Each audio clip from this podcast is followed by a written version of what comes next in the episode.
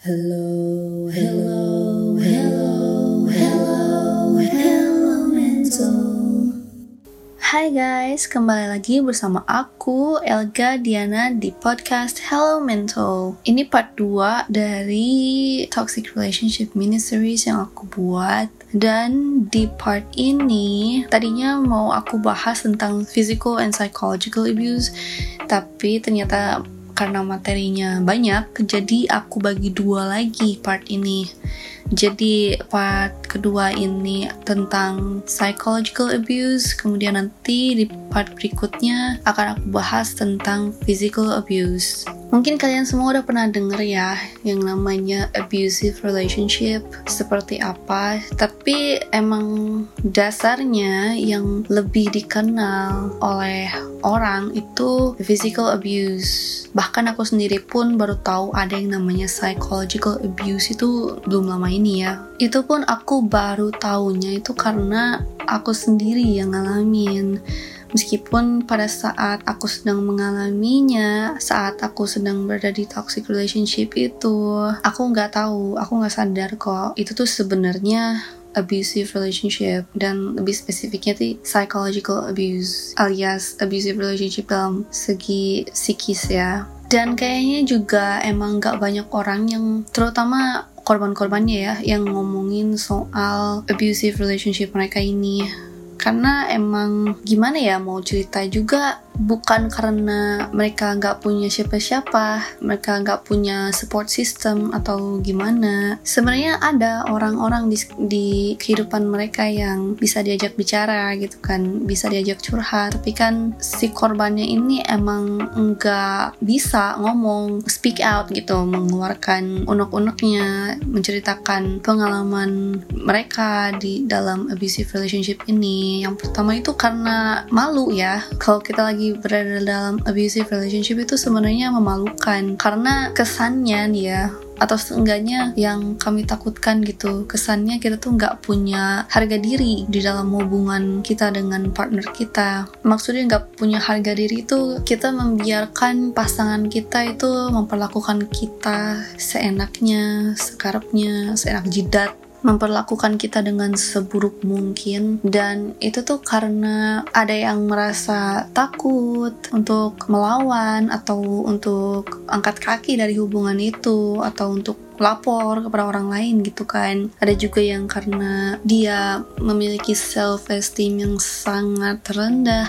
jadi dia tuh takut kehilangan pasangannya itu dan dia udah ya terlanjur cinta gitu kan. Terus dia ngerasa cuman bakalan lakunya sama pasangan dia yang abusive itu padahal kan enggak. Tapi kan karena dia self esteemnya udah rendah banget jadi ya seperti itulah pemikiran dia itu. Bahkan juga ya orang yang memiliki yang tadinya memiliki self esteem yang tinggi pun bisa terjebak dalam abusive relationship. Karena ya namanya juga cinta itu kan membutakan. Karena di awal-awal hubungan itu pasangan yang abusive itu pasti manis kan pasti so sweet pasti romantis pasti baik lah berlagak baik gitu di hadapan si korbannya ini. Sehingga si korbannya pun gak ngeduga kalau dia tuh ke depannya bakalan diperlakukan dengan buruk alasan keduanya kenapa orang-orang itu nggak speak out tentang abusive relationship mereka itu. Karena si korbannya sendiri pun rasanya susah gitu untuk mengakui kalau dia itu sedang berada dalam abusive relationship.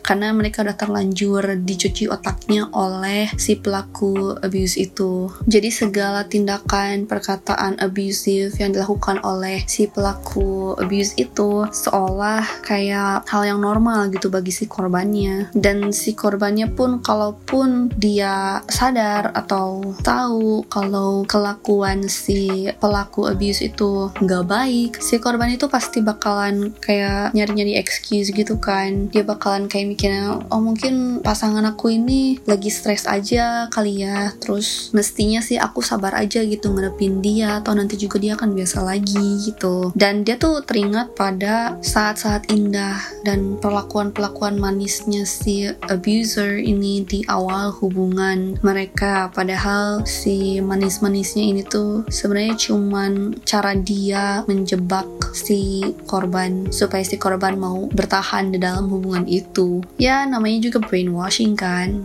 Nah untuk lebih jelasnya nih ya tanda-tanda emotional dan psychological abuse itu aku kategorikan ke dalam tiga grup yang pertama itu penghinaan, penyangkalan, dan kritikan. Contohnya itu kayak manggil-manggil nama, nama pet names ya, nama-nama panggilan yang menyinggung perasaan kamu gitu, yang gak enak didengar. Dan pasangan kamu itu tahu kalau panggilan nama itu tuh secara negatif berpengaruh terhadap kamu dan perasaan kamu, karena mereka emang sengaja memanfaatkan insecurities kamu Salah satu poin penting di dalam grup ini adalah pembunuhan karakter. Mereka pasti menggunakan kata-kata selalu atau nggak pernah.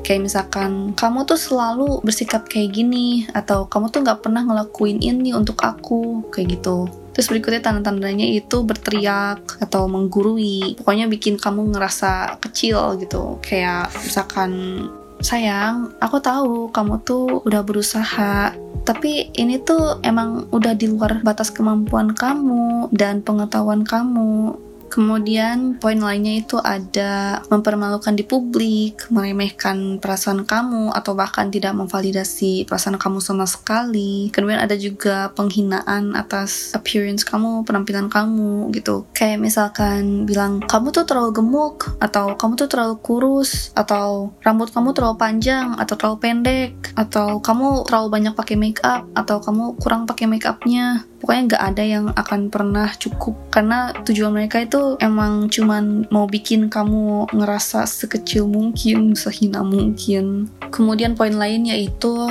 merendahkan mimpi-mimpi kamu cita-cita kamu dan interest kamu lah pokoknya. Kayak misalkan tadinya kamu tuh pengen jadi dokter gitu kan terus pasangan kamu malah bilang kamu kalau jadi dokter nanti kamu sibuk kamu nanti bakalan kurang tidur lah. Atau misalkan sekolah kedokteran itu kan mahal. Kamu mau dapetin biaya sekolah itu dari mana? Kayak gitu kan. Pokoknya bikin kamu tuh jadi nggak pede soal cita-cita kamu. Sehingga kamu tuh sampai beralih. Sampai kamu tuh mengubah cita-cita kamu. Kemudian grup berikutnya itu ada control and shame signs. Jadi kayak mengontrol dan mencela kamu gitu. Contohnya itu dengan ancaman atau memonitor keberadaan kamu, digital spying. Jadi kayak dia tuh menanam atau menggunakan aplikasi tracker di HP kamu. Kemudian juga pengambilan keputusan yang unilateral. Jadi cuma dia yang bisa mengambil keputusan. Terus segalanya itu terserah dia, segalanya itu dia yang memutuskan gitu. Terus juga mengatur kamu dalam hal keuangan juga. Terus menggurui kamu. Pokoknya menempatkan posisi mereka itu di atas kamu gitu. Jadi soalnya dia tuh yang superior gitu loh dan kamu inferiornya.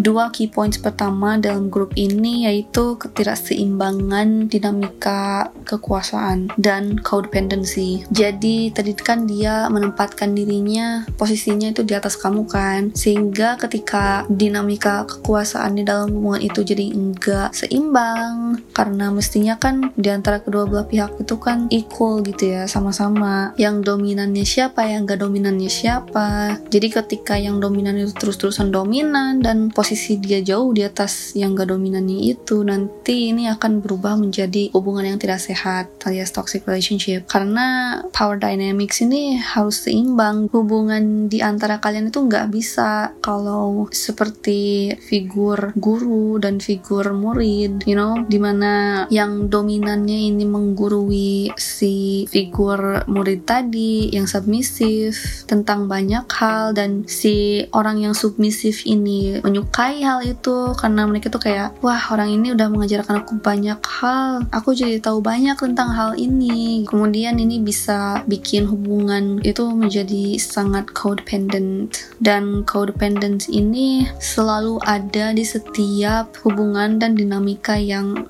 abusive, yang gak sehat, yang toxic. Kemudian codependency ini bakalan terus tumbuh berkembang power dynamics yang gak seimbang ini bisa terjadi dalam tiga bentuk gitu ya. Yang pertama itu guru dan murid, kayak tadi yang aku jelasin. Kemudian terapis dan pasien, di mana kelihatannya sih figur terapisnya itu sebagai orang yang lebih memiliki kekuasaan gitu ya dalam hubungan itu. Dan sedangkan figur pasien itu kelihatannya sih lebih submisif gitu padahal kalau kita telah gitu ya bisa jadi kebalik itu tuh. Karena si figur terapis ini kan berusaha untuk memperbaiki dalam tanda kutip ya memperbaiki si figur yang satunya lagi.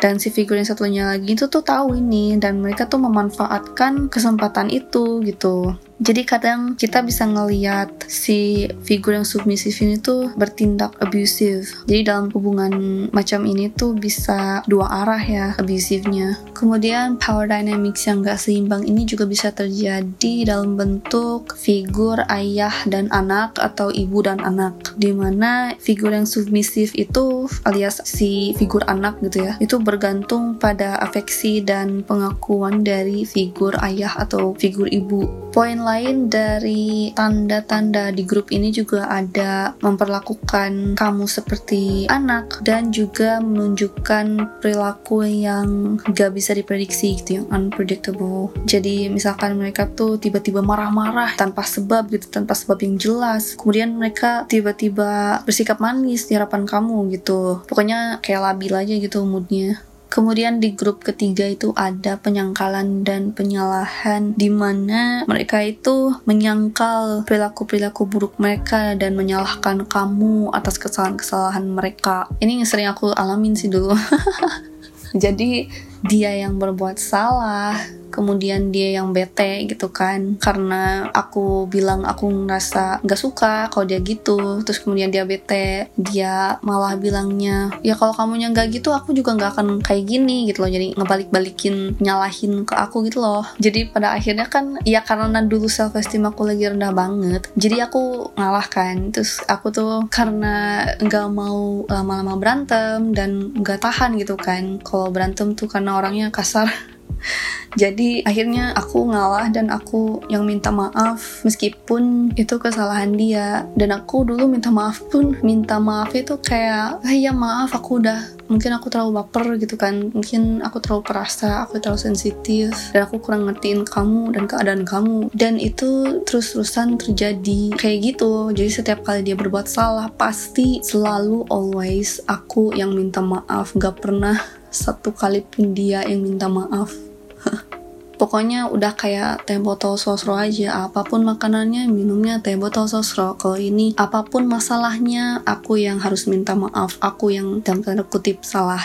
Oke okay, jadi kembali ke topik ya di grup ini tuh key pointnya salah satunya yaitu kecemburuan yang enggak ada dasarnya gitu yang kecemburuan patologis lah gitu. Kayak contohnya tuh nuduh kamu selingkuh tanpa bukti dan kebenarannya gitu. Terus nuduh kamu genit sama semua orang bahkan juga sepupu kamu gitu kan. Terus juga nuduh kamu main mata sama setiap cewek atau cowok yang berpapasan sama kamu. Dan mereka tuh kayak oh jadi kamu maunya sama dia ya udah kayak gitu Kemudian poin lain itu ada gaslighting. Emang banyak yang nggak tahu sih tentang ini.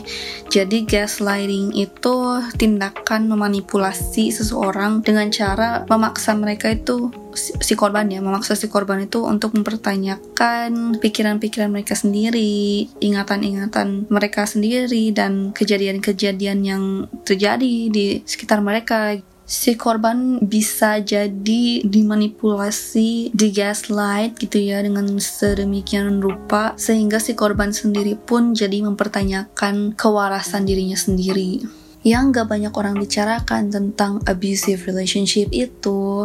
Ya iya kalau secara fisik kalau physical abuse itu bekasnya bekas fisiknya akan hilang dalam waktu seminggu juga gitu kan. Tapi kalau psychological abuse bekasnya itu bertahannya bisa sampai bertahun-tahun atau bahkan kadang sampai seumur hidup. Jadi kita bawa-bawa terus bekasnya kan sampai sampai mati gitu. Dan kita tuh harus berusaha untuk memulihkan diri sendiri kita harus ngejalanin psikoterapi selama bertahun-tahun lamanya sehingga kita bisa tumbuh dan belajar dan bahkan juga bersyukur atas pengalaman yang pernah kita hadapi sebelumnya supaya kita bisa menjadi orang yang lebih kuat dan lebih baik dari sebelumnya. Cukup sekian dulu ya untuk episode kali ini tentang psychological abuse. Nanti kita ketemu lagi di minggu depan, di mana aku akan membahas tentang physical abuse. Terima kasih sudah mendengarkan episode ini. Bye!